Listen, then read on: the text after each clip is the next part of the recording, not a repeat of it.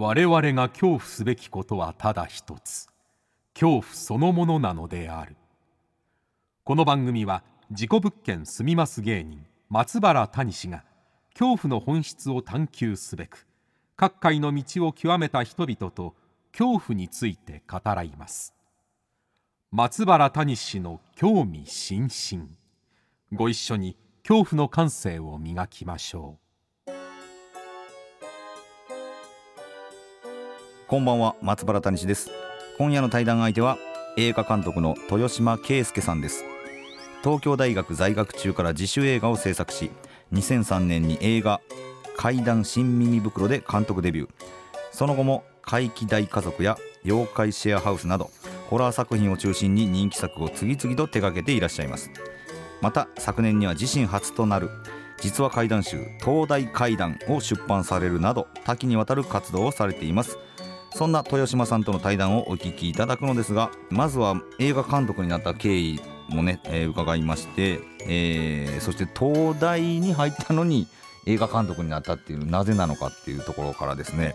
あとはまあホラー作品もねたくさん撮られてるのでこの怖さの見せる順番があるっていう話だったりとかですね、えー、あと撮影現場でのまあ怪奇現象というか体験談、えー、さらにはですね、えー、学生運動の時代の人たちにインタビューする時の怖さ。こんなことも、えー、聞いておりますのでお楽しみにしてください。ということで、えー、番組をリアルタイムでお聞きの方はぜひハッシュタグ興味津々」ハッシュタグ興味の今日は恐怖の今日ですね。興味津々で感想をどしどしつぶやいてください。それではお聞きください。どうぞ。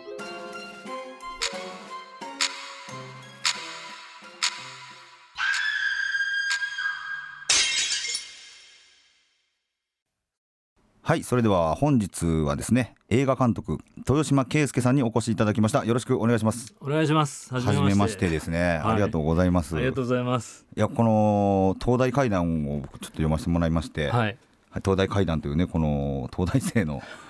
東大出身者の会談を集めた本なんですけどもいやこちらの会談めちゃくちゃ興味深かったんですけどこれちょっとねまた次週たっぷり 聞かせていただきたいなと思うんですけれどもこの東大怪談を、え書かれた豊島さんが映画監督ですよね。本本職が。はいはい、なので今回そのなぜまたこの映画監督になられたのかってあるとか、うん、まあホラーの作品もたくさん捉えているということで、はい、恐怖とは一体何なのかというのもちょっとお伺いしていきたいなと思うんですけれども、はい、はい、たまたま今回はまあ京都で撮影があったということで。そうですそうです。はい。関西の方に来られたということで、はい、その撮影はその内容はあの伏せていただいてるんですけど、はい、ホラーの作品ですか？それはあのー全然ホラーじゃない全然ホラーじゃない作品ももちろん捉えてるっていうことですよね。むしろなんかこう朝ドラみたいな健全な内容健全な作品も捉えっていうことなんですよね、はい、なるほどなるほど。でもあれですよね。あのあれ2年前かな？三島由紀夫 VS 東大全教頭、はい、あの映画も豊島さんが。そうなんですよね。いいろんなジャンル捉えてますよね。そうなんですよね。結構雑食というか何でも来た仕事は受ける方針でやらせてもらってるんですけど、はいはい。もともとデビュー作っていうのはどデビューというか一番さ初めに携わった映画というか映像作品は。そうですね。もともとえっ、ー、と静岡県の浜松市生まれで、はい、えー、田舎の映画ファンだったんですけど、はい、大学に来て、自主映画を撮る先輩たちがいて、はい、でその人たちの仲間にさせてもらって自主映画を撮るようになったんですけど、うんうん、で1994年に初めて8ミリで短編映画を作って、はい、まあ、自主映画の登竜門みたいなフェスティバルがあってピアフィルムフェスティバルっていうのがあるんですけどはいはいはい聞いたことありますね。PFF っていう、はい、で例えば黒沢清監督も出身だし、ね、とか、えっ、と、はいはい、まあ、名だたる人たちが出てるんですけど、はい、でそれに応募したところ94年に16本の作に選ばれてでデビュー作であの PFF に通るって、はい、もしかして才能あるんじゃないかなって 思って。そうか。初作品でってことですね。そうですそうです。であこれはもしかしたら映画を撮ってもいいのかもしれないって思ったっていうのがきっかけで、いやままずそのあれですよね。その大学っていうのが東京大学ですよね。そうです。なんかあの当時今もうあのあのご存命ですけど、はい、蓮見茂彦先生っていう映画のなんか批評家をやってる、うん、まあ当な70年代80年代に一世を風靡した批評家がいて、はい、でその人が、えー、表彰文化論っていうその学科を立ち上げてほうほう。ある種映画も含めて芸術を批評するような学科を批評する学科があるんですか？そうなんですよ。へえ。批評家を育てるような一面もあるような学科ではい、でなんかそこに行ってみたいなと思って。面白いな、はい、で大学行って、まあ、東京なんでこう田舎の浜松では見れないような、はい。えー、映画がまあ山ほど浴びるように見られるわけですよね。はいはいはい、はい、だからひたすら映画を見まくる4年間を送ったんですけど、はあ、そうそうしてるうちに自分もなんか映画を作ってみたいと思って自主映画を作り始めたら BFF に通って宝っていうところから。これはと思って。でその時の毎年そのグランプリの人がいて、はい、で僕は仙外で全然賞は取れなかったんですけどその時のグランプリが佐藤慎介っていう監督ではい、でその人は今あのガンツを取ったりですね。あそうなんだ。キングダムの監督をしたりとか、えー、だから僕が頑張ってやっと何映画を撮れたってなるとその数歩先を行ってるのが佐藤慎介さんでみたいな人と同期だったりとか。すごいあれですね、はい、世代といいますかタイミングというか。そうそうなんですよ。はい、それでまああとあれですね、はい、お金を稼ぐのがこんなに大変だって当時全く知らなくて。はいはい、はい、あのでそうですね。この道に踏み込んでしまったというか。その僕はあの本当にわからないんですけれども、はい、東大に行ったんだったらその映画監督じゃない道の方がなんか 安定というか。そうですよね。というのは言われますか？うちの祖父は東大に行ったら大蔵省に入るもんだと思ってて。そうですよね。古い考えではそうですね。そうですね。だからお前何やってんだって感じでしたけど、はいまあそうですね。いやだ本当にお金を稼ぐのはこんな大変だってわから知らなかったので特にフリーランスでサバイバルすることの大変さとか想像もしたことがなかったですし、はいはいはい、そういう意味ではなってからその映画の道に踏み込んでからその苦労を知りちょっと苦労しましたあ後悔しましたけど ただまあねサラリーマンをやる気もなかったので、うんうん、まあそうですね。はい。はあ。でまあその映画監督になられて、はい、そのあの作品ですよね。えっと怪談新耳袋のホラードラマに携わるといいますか、はい、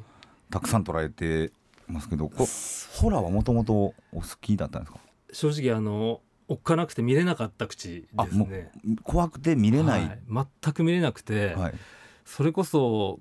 その浜松にいる間に見たホラー映画って、うん。2本ぐらいですかね、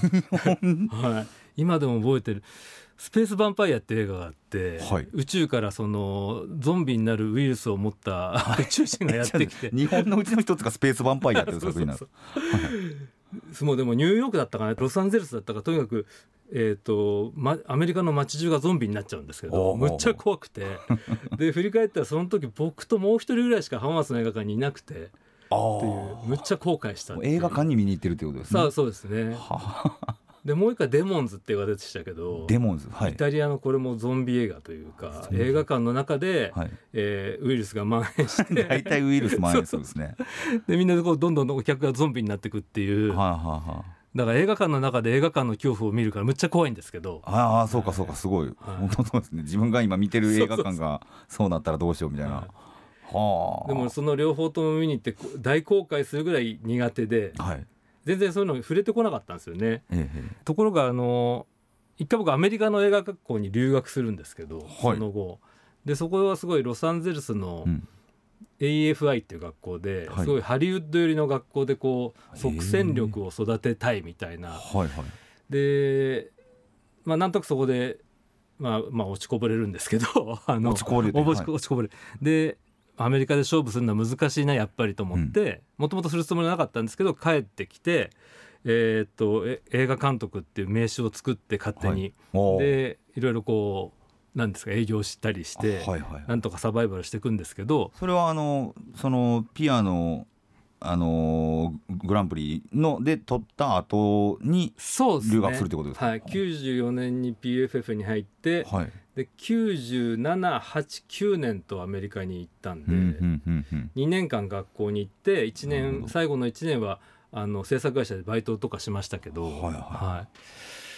い、でまあそこで一応こうなんか初めて映画の教育みたいなものを受けて、はい、はい、で日本に帰ってきてさあどうしよう、であのとりあえず名刺作んなきゃと思って映画監督って名刺を作っていろいろ営業をし始めた時に、えー、清水隆に出会うんですね。あ呪音の清水監督、ね、呪音の清水隆さんに。稲木村呪音清水さんはい。はい、で彼が芸能界であった本当にあった怖い話みたいなあのいろんなタレントさんとかをインタビューして、うん、えー、作るオリジナルビデオみたいなやつを作る時ことがあって、はい、で僕が制作会社の人に呼ばれ、うん、その編集をすることになり、はい、で年がすごい近かったんで僕は1個上なんですけど、はい、でそこで清水隆とすごく仲良くなって。うんうん。なんかあのいたずら茶目っ気のあるいたずらっ子みたいな人なんですけど、はいはい、だから人をわーっと脅かすのが大好きでホラー作ってるみたいなところがあって、はいはい、でその清水に「豊島さんあの新耳袋って読んだことある?」って言われて、うんうんうん、で読んだことなかったんですね存在もよく知らなくて、はい、そこで初めてあの実話怪談の、はい、最初の実話怪談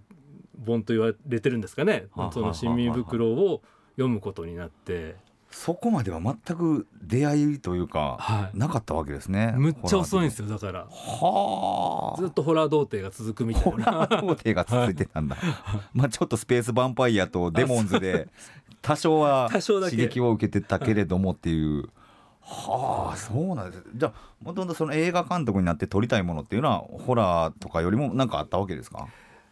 何ですか？インディニューヨークインディーズだジム・ジャームシュとか、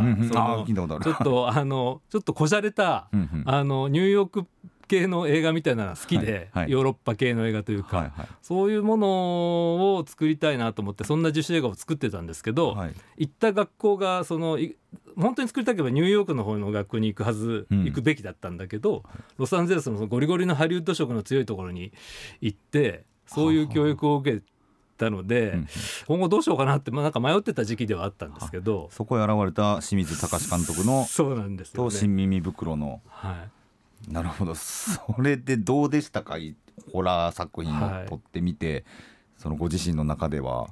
でそのまず新耳袋が面白かったのが、はい、それそそれ以前の怪談本ってそれは後からまあ僕は知るんですけど、はい、ここにはこんな事件があって、うんえー、例えば老婆が殺されたので、はいはい、その老婆が霊となって現れて、うん、その恨みを晴らすためにこんなふうに人を呪うのである、はいはい、原因と結果がはっきりしてるというか、はいはい、こんな因果関係でこの会話起きるのであるっていうようなのが、まあ、いわゆる怪談だったとそれまでの怪談だったとするならば、はい、新耳袋って、えー、あるとあの神社に A さんが行ったところ、うん、えー、こんな会に会いました。はいそれがどういう理由か分かりませんって書いてあるわけですよね、だから因果関係が書いてなくて、はいはい、そこにあった事実だけをゴロンってこう書くっていう、えー、その手つきがすごい面白いと思って。はあそうかその部分が新しかったんですね。はい、でそれで新耳をこう、まあ、進められるままにあこう漁るように読むようになって、はい、でそうしてるうちに今度これがあの BSTBS、はいはいはい、BSI って名前でしたけど当時、うんうん、そこで短編、えー、ドラマとして制作されることになるんだけど、はい、えー、やらないかと言って清水に誘ってもらって、うん、えー、デビューすることになるんですけど、はい、でただでアメリカにいる間も清水隆って有名だったんですよ。あのユリイカとか映画の本で特集されて、はい、その黒沢清監督がいて、はい、リングの高橋宏さんという脚本家がいて、はい、で中田秀夫監督がもういらっしゃってみたいな中で、もう新進気鋭の天才ホラー映画監督現るみたいな、はいはい、でその清水隆と出会ったこともあってもともと僕はかなり興味があったんですけど、はい、で新耳袋を教えてもらって、うん、でいざじゃあやるそれを撮るっていう話も誘ってもらった前後に、そのホラー映画の手ほどきを受けたんですよ、清水に。何を見るべきかっていう本当に何も見てなかったから、はい、古今東西のマストシーホラー映画みたいな。それ例えば「エクソシスト」はまずエクソシストはい、はい、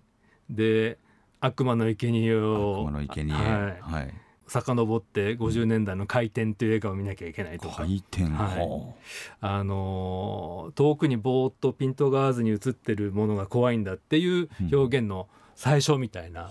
うん、回転という映画ですか、はい、っていうようにこう さまざまな映画のまさにねホラー映画監督になりたいという人がもしかしたら聞いてたら そうなのかって、これを見ればいいのかっていうのが。はいはいでそういう手ほどきを受けて、はい、やっぱりその清水隆は当時もあの鳴り物入りでしたから、うんうん、その清水隆と一緒にその新耳袋を取るってことは、まあ、大プレッシャーなわけで、はあ、仲はいいけど、ね、同じステージに立つことになったのでそれでまあいろいろ勉強もしてでまあそれこそあれですよね。あのビデオ版の「呪音」っていう清水隆のデビュー作、はい、で長編デビュー作をえー、見て死ぬほど怖かったんですけど、うんうんうん、夜中にヘッドホンをして見てたらヘッドホン投げ捨てるぐらい怖かったんですけど、はい、そういう相手と一緒にこう撮ることになったので、はい、まあ、ちょっと緊張もし準備も一生懸命して、うん、でいくつか撮ったところ、まあ、なんか評判が良くて、うんうんうん、でこれはもしかしたらあの新耳袋のことが面白いと思っていることがうまくこう作品化できてるのかなと思ったりとか。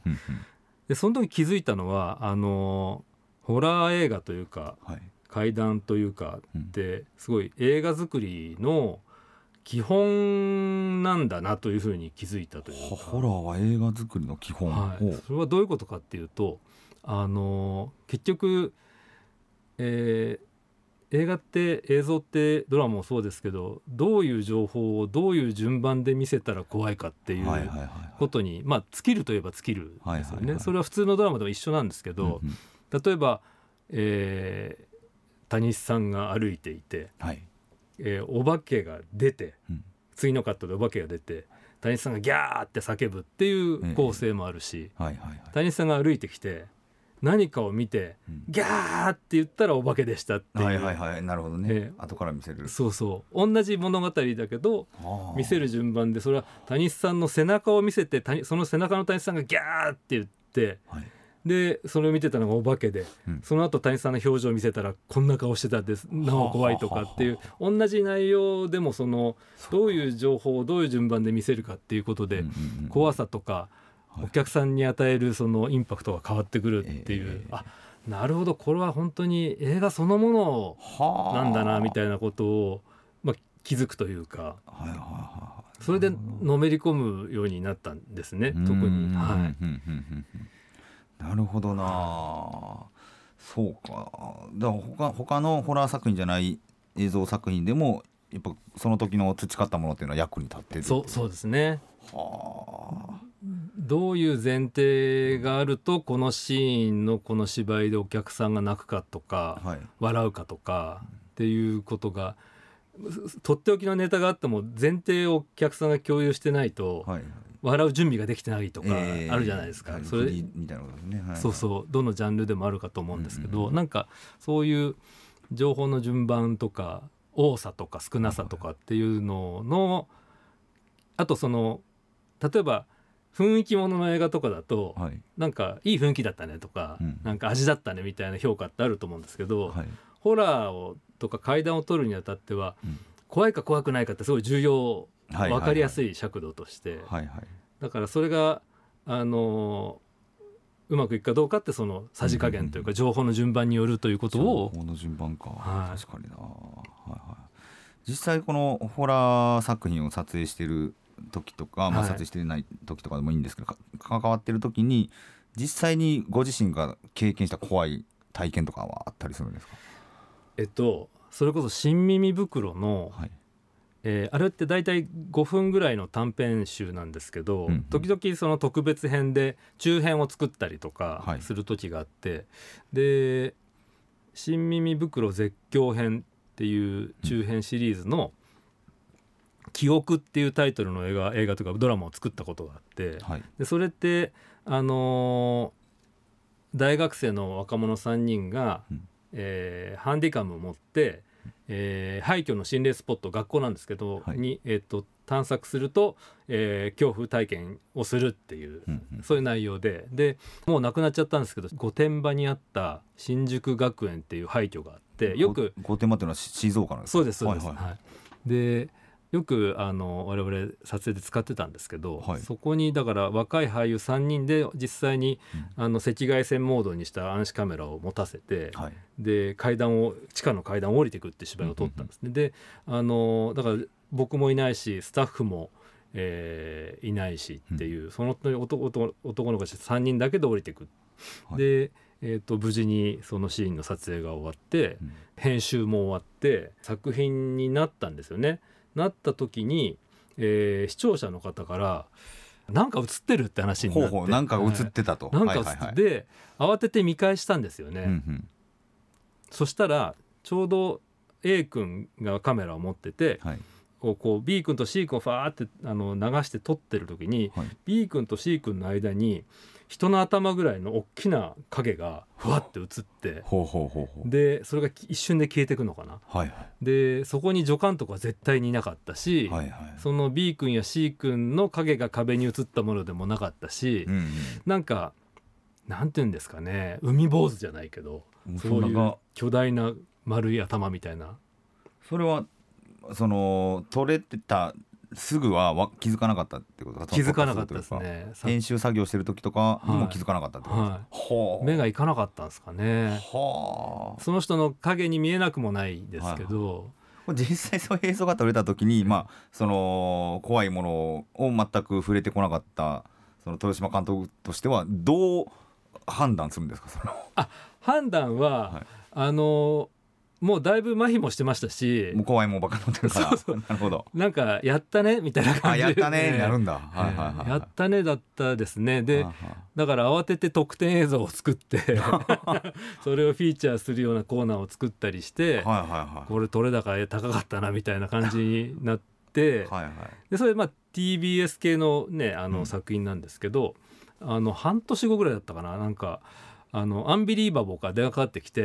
あの映像を使いたいんですけどっていう話になりでこうオンエア見てたらそのオンエアの第6位にランクインして すごい。やったみたいな。やったみたいな。いいです、ね、はい、ってことはありましたね。はははなんかもうもう本人はもう怖いな嫌だなとかにはならないんですもう作っていると。そうですね。あのー、その後に、うんやっぱり新耳袋絡みなんですけど、はい、あの新耳袋殴り込みっていうシリーズをやったんですね。はい。はいはいはい、えあ殴り込みも豊島監督はい、かかってるんです、ね、初期メンバーで。ああそうなんですね。だから銀ティ小林さんっていう映画秘宝系のライターの銀ティさんを中心にした、実際にその新耳袋に描かれた、取材された実際の恐怖の現場に行ってみようっていう、で基本的にはその霊能者を呼ばない、はい、でグラビアアイドルを呼ばない、はい、あのむさ苦しいおっさんたちだけで行こうっていうのがコンセプトで。うんうん、で何をするかっていうとその場に行ってそこにいると言われている霊を挑発して、うんうん、えー、どんなあそんなもんなの？って挑発して その怒りを買うことで映像にその霊の姿を収めたいっていう、はいはい、で僕そのさっきも言いましたけどホラー童貞というか、はい、あが長かったもんですから、はい、その肝試しとかもしたことないわけですよ。本気で怖かったから。なのであれ30代でしたけど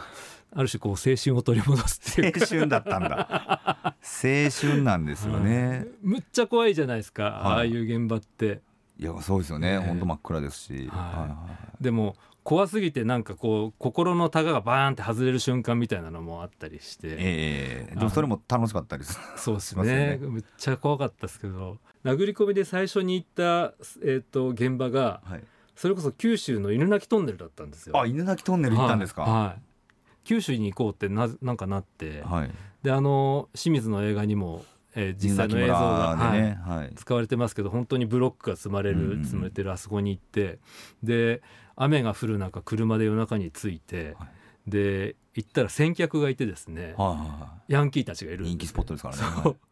でその人たちがこうあのブロックの石を越えて中から出てきて、うんうん。女がいたとか、はいはい、行くとやばいとか、はいはい、散々脅かすんですね。でで僕とギンティさんとみんなで今から入ろうとしてるのに、うん、なんかそういうこと言うからもう恐怖のなんかリミッターがバカーンって外れちゃってうるせえお前らみたいな。今俺たちはここ行くんだぞみたいなこと。地元のヤンキーを怒鳴るみたいな ことがあったりするぐらいそのぐらい怖くて、はい、逆に。で行ってそのヤンキーたちに教わった儀式をするんですけど。ヤンキーたちが儀式を教えてくれる どうすると見えるかギンティさんが確か聞いて、はい、でヤンキーたち曰くその稲城トンネルの中中腹って真ん中に行って、はいはい、右と左に、えー、分かれてですね端と端に、うん、でお互いをこう両手で指差し合うと、はい、真ん中に何か現れるんじゃないかっていう。そんなことやってたんやヤンキーたちは。へっていうのを、まあ、やってみたり、はいはい、まあそんな何かは映らなかったですけどその時は。あただまあ映らない時はもう映らないなんですね。そうそうですね。はいはいはい。はい。まあ、ただそのあこれが青春かみたいな。青春なんだそうか青春を取り戻すあれにもなってたんですね。そうですね。この ホラーとの関わりっていうのがかなりこう童心に帰れる。あ確かにな。ねなんか。えその浜松で過ごされてたその幼少期っていうのはどんな少年だったんですか？はい、僕映画ばっか見てたんですよ。それこそ映画ばっかり見てた、はい、ひたすら映画見てて。まあ、運動バスケ部とかボート部とかこうあのやってましたけど、はい、でもそれ以外は本当に映画を見てたですね。えー、映画少年だったんですね。はい、その地元の浜松でのなんか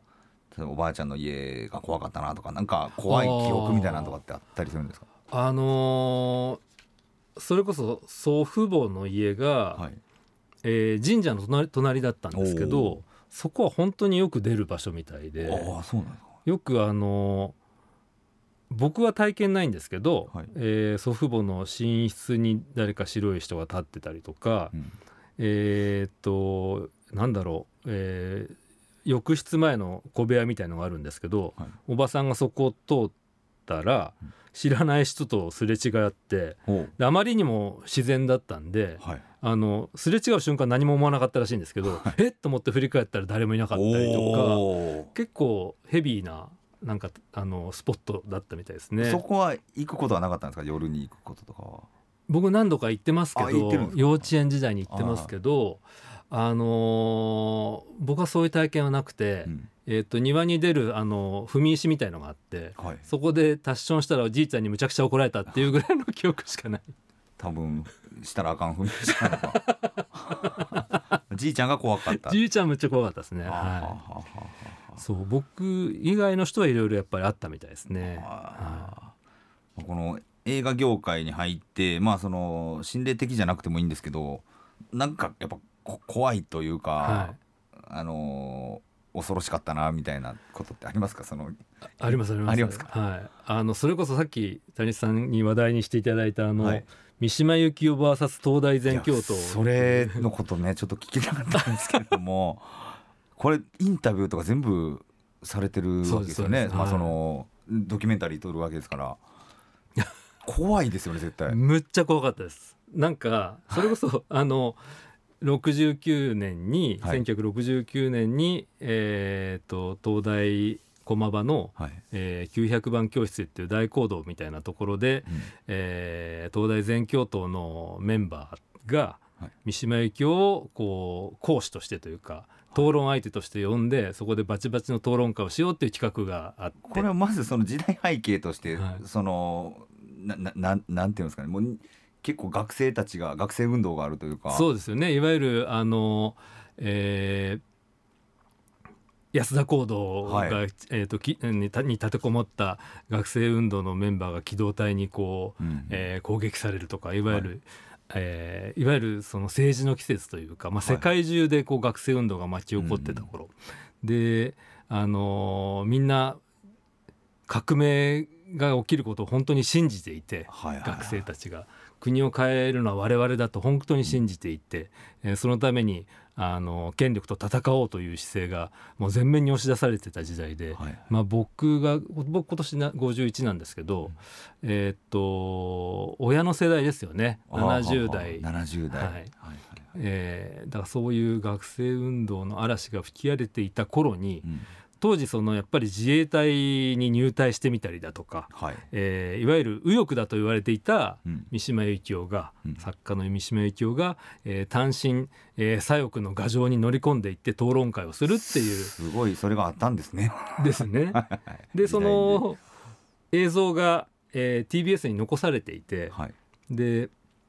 でその映像をこのままそうちょうど50年経つので、うん、えっ、ー、と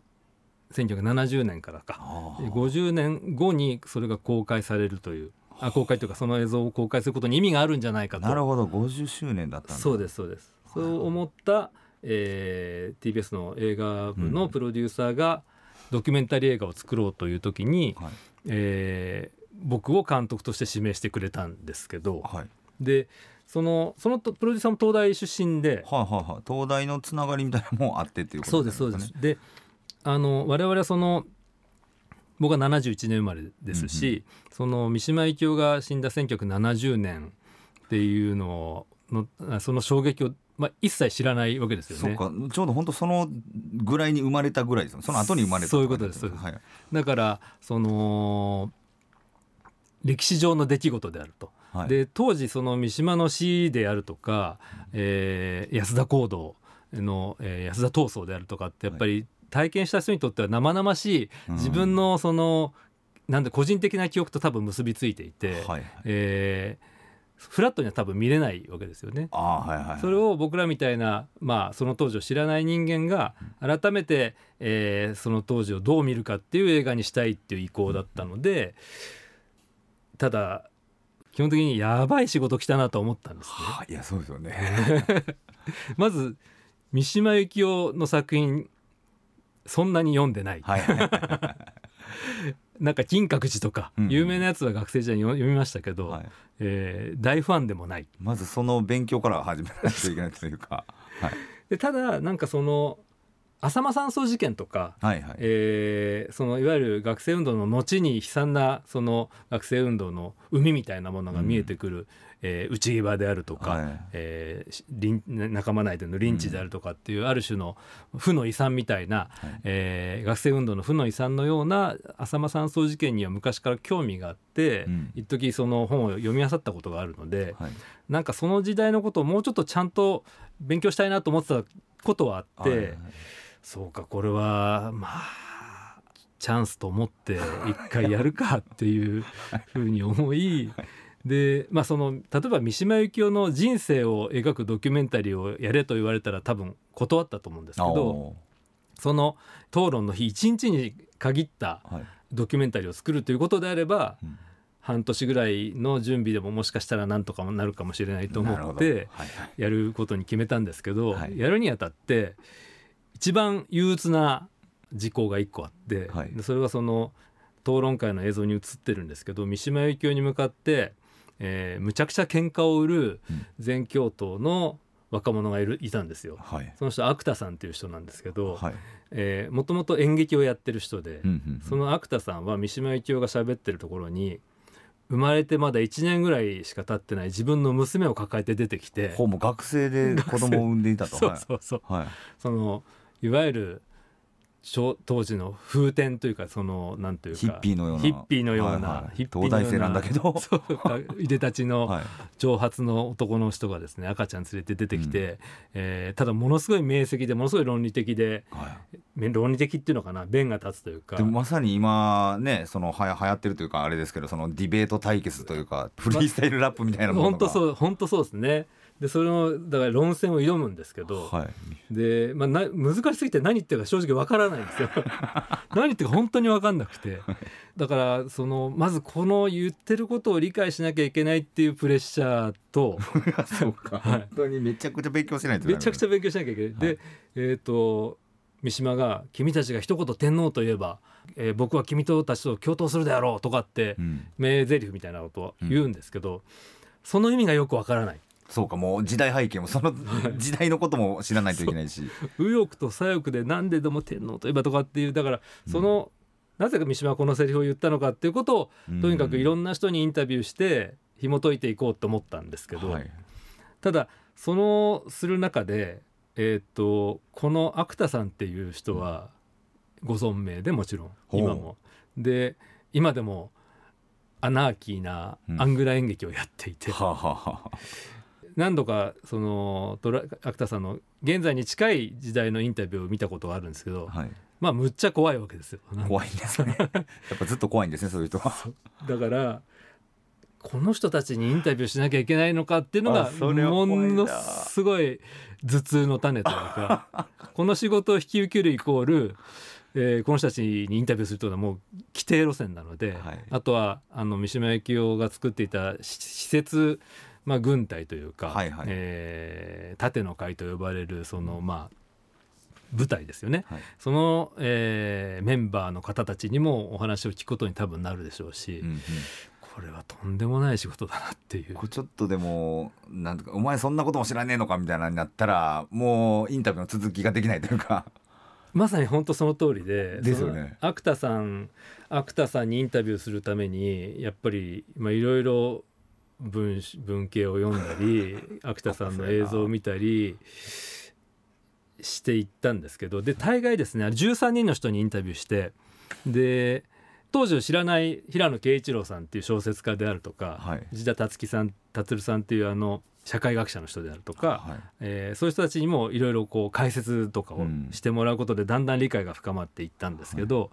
その最後の最後にその芥正彦さんっていう人に挨拶あの、まあ、インタビューに行って、うん、大概の人は1時間半か2時間あると大体聞き終わるんですけど。はい。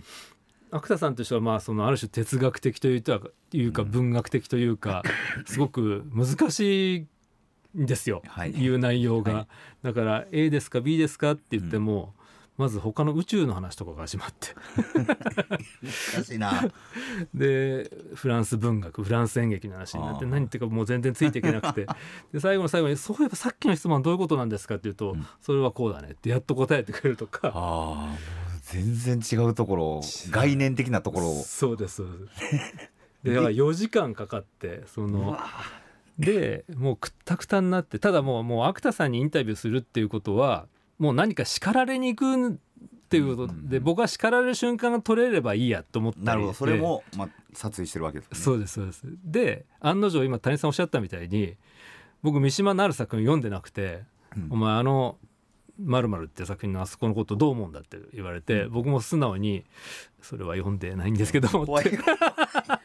怖い怖い怖い。って言ったら「そんな準備でお前は俺に話を聞きに来てるのか怖いそのその怖さ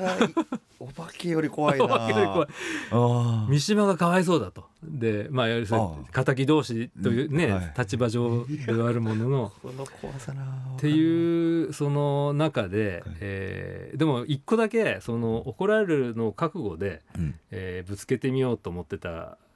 質問があって、はい、いわゆるその全共闘運動っていう、まあ、日本の学生運動っていうのは、うん、えー、まあ、ある種革命はもちろん起こせなかったわけだし、はい、当時70年60年代後半に学生をやってて革命だって叫んでいた青年たちはその後、えー、実は良い就職をして立派なサラリーマンになる人たちが実は多かった、うん、だから全共闘運動っていうのはある種敗北したっていう。でそういう人たちは、うん、あの飲み屋で俺たち革命を昔目指したんだけどさとかっていうことを昔語りに語るみたいな。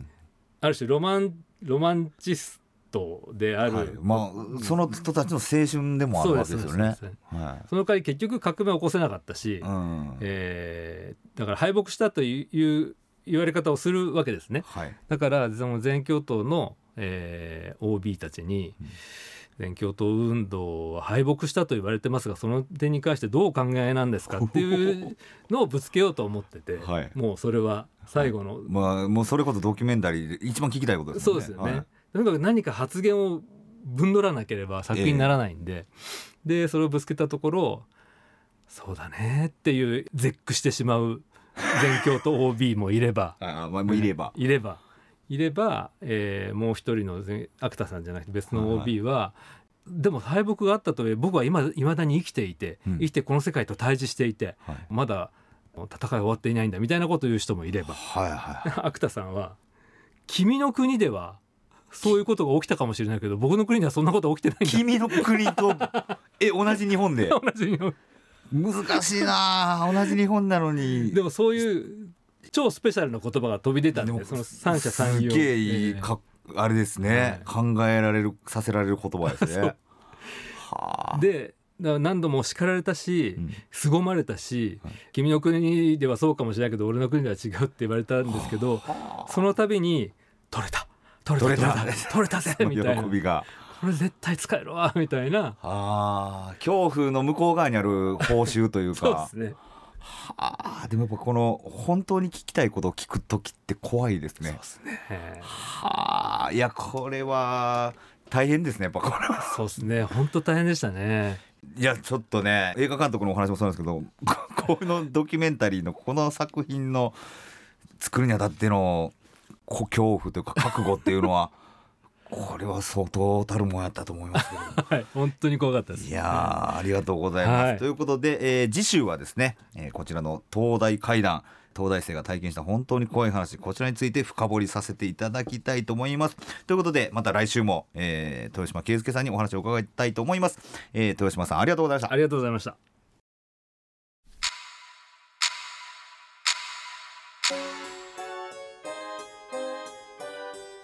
はいいかがでしたでしょうか？いやこれ